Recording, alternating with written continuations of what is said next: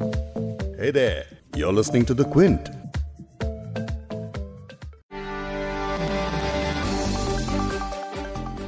नीतीश कुमार सातवीं बार और लगातार चौथी बार बिहार राज्य के मुख्यमंत्री बन गए हैं लेकिन इस बार उनके साथ उनके राइट हैंड बीजेपी नेता सुशील कुमार मोदी ने उप मुख्यमंत्री पद के लिए शपथ नहीं ली आखिर बिहार एनडीए में अब बड़े भाई की भूमिका में बीजेपी ने सुशील कुमार को किस बात की सजा दी है? और बीजेपी ने जिन दो लोगों को उप मुख्यमंत्री पद के लिए चुना है, वो कौन है?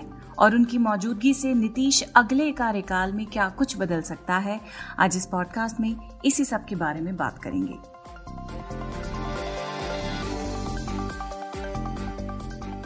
क्विंट हिंदी पर आप सुन रहे हैं बिग स्टोरी हिंदी। मैं हूँ फबीहा सैयद। पॉडकास्ट में आगे सुनिए क्विंट के पॉलिटिकल एडिटर आदित्य मेनन को, जो बता रहे हैं कि नीतीश का आखिरी कार्यकाल कहा जा रहा है, लेकिन वो इस टर्म को पूरा भी अगर कर पाए तो गनीमत है। वो भारतीय जनता पार्टी के मुकाबले उनकी जनता दल यूनाइटेड के पास काफ़ी सीटें कम है तो वो ज़्यादातर मुद्दों पर उन्हें बीजेपी की बात माननी पड़ेगी। लेकिन बिहार सरकार का शपथ ग्रहण समारोह कैसा रहा, कौन मौजूद और कौन रहा नदारद, किसे किसे मंत्री बनाया गया, ये सब जान लेते हैं। बिहार में एक बार फिर बन गई है नीतीश कुमार की सरकार, ये लगातार चौथी बार है और कुल मिलाकर सातवीं बार नीतीश बिहार के मुख्यमंत्री बन चुके हैं, जो अपने आप में एक ऐतिहासिक बात है। शपथ ग्रहण समारोह में केंद्रीय गृह मंत्री अमित शाह और बीजेपी के राष्ट्रीय अध्यक्ष जेपी नड्डा शामिल हुए और इस बार नीतीश के डेप्यूटी बदल गए हैं। सुशील मोदी की जगह तार किशोर प्रसाद और रेणु देवी को ये पद दिया गया है।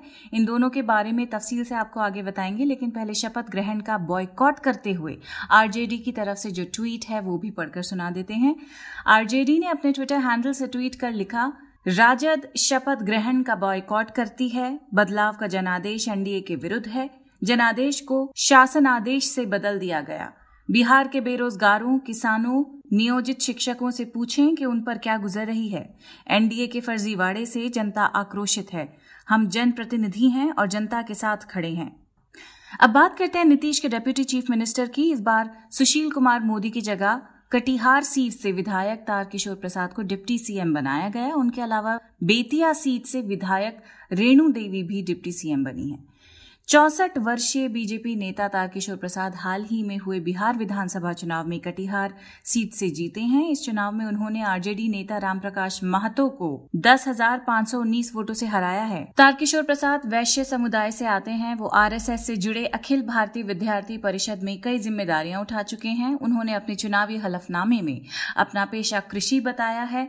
हलफनामे में उन्होंने खुद को इंटरमीडिएट पास बताया है।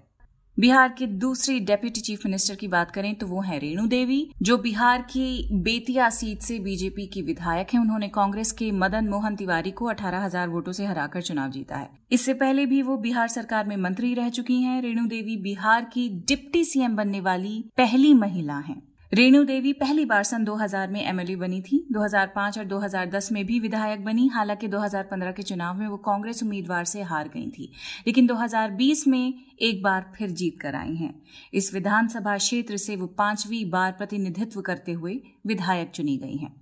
अब बात करते हैं सुशील कुमार मोदी की। ऐसा माना जाता है कि नीतीश कुमार के लिए अक्सर फील्डिंग करते नज़र आते सुशील कुमार मोदी से। बिहार बीजेपी का एक घड़ा खफा रहता था। अब जैसे ही नतीजों में जेडीयू पर बीजेपी भारी पड़ी, लगाम को ध्यान में रखते हुए सुशील कुमार मोदी का पत्ता कटा है। कहने का मतलब है कि ऐसा माना जा रहा है। आखिर बीजेपी सुशील कुमार मोदी को उप मुख्यमंत्री पद से हटाकर किस बात की सजा दे रही है? इसके बारे में जानते हैं क्विंट के पॉलिटिकल एडिटर आदित्य मेनन से।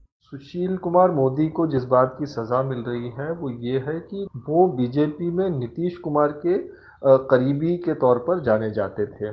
दोनों की दोस्ती 1970 के दशक से शुरू हुई, जब दोनों इमरजेंसी के खिलाफ आंदोलन में शामिल थे और जब 2005 में नीतीश कुमार पूरी तरह से मुख्यमंत्री बने बिहार के तो सुशील मोदी उनके डिप्यूटी बने और कहा जाता है कि दोनों के बीच में काफ़ी अच्छा तालमेल था। सुशील मोदी जो है, वो एक आम बीजेपी लीडर की तरह नहीं है। कभी विवादित बयान नहीं दिए वो। एक क्रिश्चियन के साथ उनका विवाह हुआ है तो नीतीश कुमार जो अपने आप को बीजेपी के एक एलाय होने के बावजूद एक सेकुलर लीडर की तौर पर खुद को बरकरार रखना चाहते थे तो सुशील मोदी इस भूमिका में एक काफ़ी यूज़फुल एल के तौर पर साबित हुए नीतीश के लिए। तो इस इलेक्शन में भी सुशील मोदी पर ये बीजेपी के कार्यकर्ताओं और कुछ नेताओं के द्वारा इल्ज़ाम लगाया गया कि उन्होंने नीतीश कुमार को कुछ ज़्यादा ही रियायत दे दी और वो बीजेपी के हितों के लिए नहीं लड़ रहे थे, बल्कि नीतीश कुमार के हितों के लिए लड़ रहे थे। तो इस बात की सज़ा सुशील मोदी को दी गई है।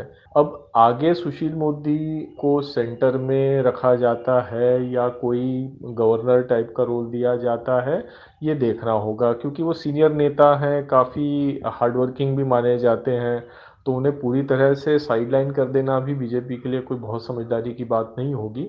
लेकिन लगता है कि कम अज़ कम बिहार में बीजेपी अब एक नए चेहरे और नए नेतृत्व के साथ आगे बढ़ना चाहते हैं। सुशील मोदी के नुकसान में एक और बात ये हुई कि वो कोई बहुत ज़्यादा बड़े जाति ग्रुप से नहीं आते हैं। कोई ज़मीन पर कोई बहुत ज़्यादा इनकी पकड़ नहीं है। तो उनको साइडलाइन करने से भी बीजेपी का कोई बहुत ज़्यादा नुकसान नहीं हो रहा है।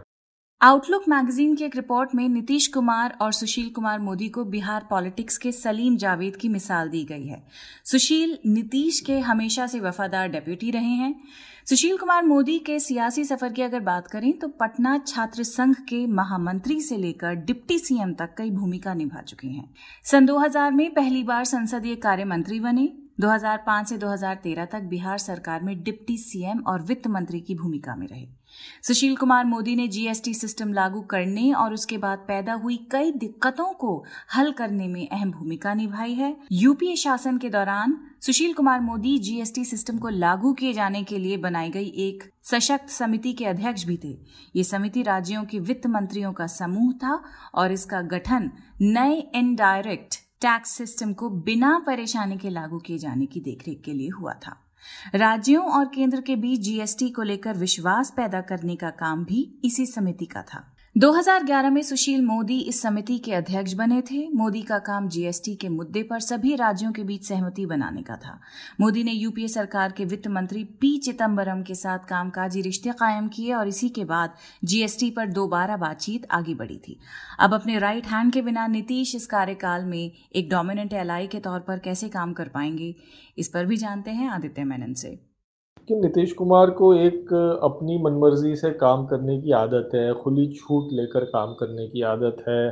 आ, लेकिन अब वो शायद उन्हें उतनी छूट नहीं मिलेगी क्योंकि वो भारतीय जनता पार्टी के मुकाबले उनकी जनता दल यूनाइटेड के पास काफ़ी सीटें कम है तो वो ज़्यादातर मुद्दों पर उन्हें बीजेपी की बात माननी पड़ेगी। अब बीजेपी भी ज़्यादा अंकों के साथ आगे आई है तो बीजेपी भी अपने तरफ़ से काफ़ी दबाव डालेगी। कई मुद्दों पर टकराव भी होगा दोनों पार्टियों के बीच में। तो ये बैलेंस कैसे नीतीश कुमार बनाते हैं, ये शायद उनके लिए सबसे बड़ी चुनौती होगी। दूसरी चुनौती ये भी होगी कि अब बीजेपी एक तरफ़ एक बड़े बड़ी ताकत से आगे आई है, दूसरी तरफ़ राष्ट्रीय जनता दल को भी काफ़ी सीटें मिली हैं। दोनों पार्टियाँ सत्तर के ऊपर सीटें लेकर आई हैं, जबकि नीतीश कुमार की जनता दल यूनाइटेड महज तैंतालीस सीट लेकर बिहार चुनाव में आई है। तो अपना वजूद कैसे बरकरार रखते हैं, अपना बेस कैसे बरकरार रखते हैं? क्योंकि हो सकता है कि उनके बेस में भाजपा और राजद दोनों ही सेंध मारने की कोशिश कर रहे होंगे। तो नीतीश कुमार खुद का जो वजूद है, खुद की पकड़ है ज़मीन पर, वो कैसे बरकरार रखते हैं, वो उनके लिए एक दूसरा चैलेंज होगा आने वाले दिनों में। एक और चैलेंज है जैसे, यानी उनके इलेक्शन के कुछ दिन बाद ही देखा गया कि एक मस्जिद पर हमला किया गया तो ज़ाहिर है कम्युनल फोर्सेस भी काफ़ी उनके भी हौसले बुलंद होंगे। और नीतीश ने खुलकर कहा है कि मैं करप्शन और कम्युनलिज्म को कतई बर्दाश्त नहीं करूँगा। तो वो कैसे अब कम्युनल फोर्सेस को रोक पाते हैं, रोकना चाहते भी हैं या नहीं चाहते हैं, ये भी देखना होगा। तो काफ़ी चीज़ों में नीतीश को अब बैलेंस करना पड़ेगा, काफ़ी मुसीबतें झेलनी पड़ेंगी इनके लिए। ये कार्यकाल बहुत ही मुश्किल कार्यकाल होगा। और सबसे आखिरी बात यह है कि अब तक कम से कम नीतीश कुमार को ये आश्वासन था कि वो पाँच पाँच साल पूरा करेंगे, लेकिन इस बार तो उन्हें ये आश्वासन भी नहीं है। बीजेपी जब चाहे इनकी सरकार गिरा सकती है। और अब की बार शायद पिछली बार की तरह जैसे 2013 में उनका नाता टूटा था और राजद इनकी मदद के लिए आई थी, इस बार लगता नहीं है कि राजद इनकी मदद करेगी। तो नीतीश कुमार के लिए ये चुनौतियाँ सबसे ज़्यादा अहम हैं। तो जैसा आपने सुना कि नीतीश कुमार की साख कैसे अब भी दाव पर लगी है, लगातार तख्ता पलटने का डर सीएम बनने के बाद अब और ज़्यादा बन गया है। बिहार चुनाव जिस थ्रिलर स्क्रिप्ट के साथ शुरू हुए थे, उस स्क्रिप्ट का सस्पेंस अब और गहरा हो गया है। आगे भी ये काफ़ी दिलचस्प रहने वाला है। तो बिहार पॉलिटिक्स से जुड़ी तमाम खबरें और अपडेट्स आप फॉलो कर सकते हैं द क्विंट और क्विंट हिंदी की वेबसाइट पर। इस पॉडकास्ट के एडिटर हैं संतोष कुमार और इसे प्रोड्यूस किया है फबीहा सैयद ने। अगर आपको बिग स्टोरी हिंदी सुनना पसंद है तो क्विंट हिंदी की वेबसाइट पर लॉग ऑन कीजिए और हमारे पॉडकास्ट सेक्शन का मज़ा लीजिए।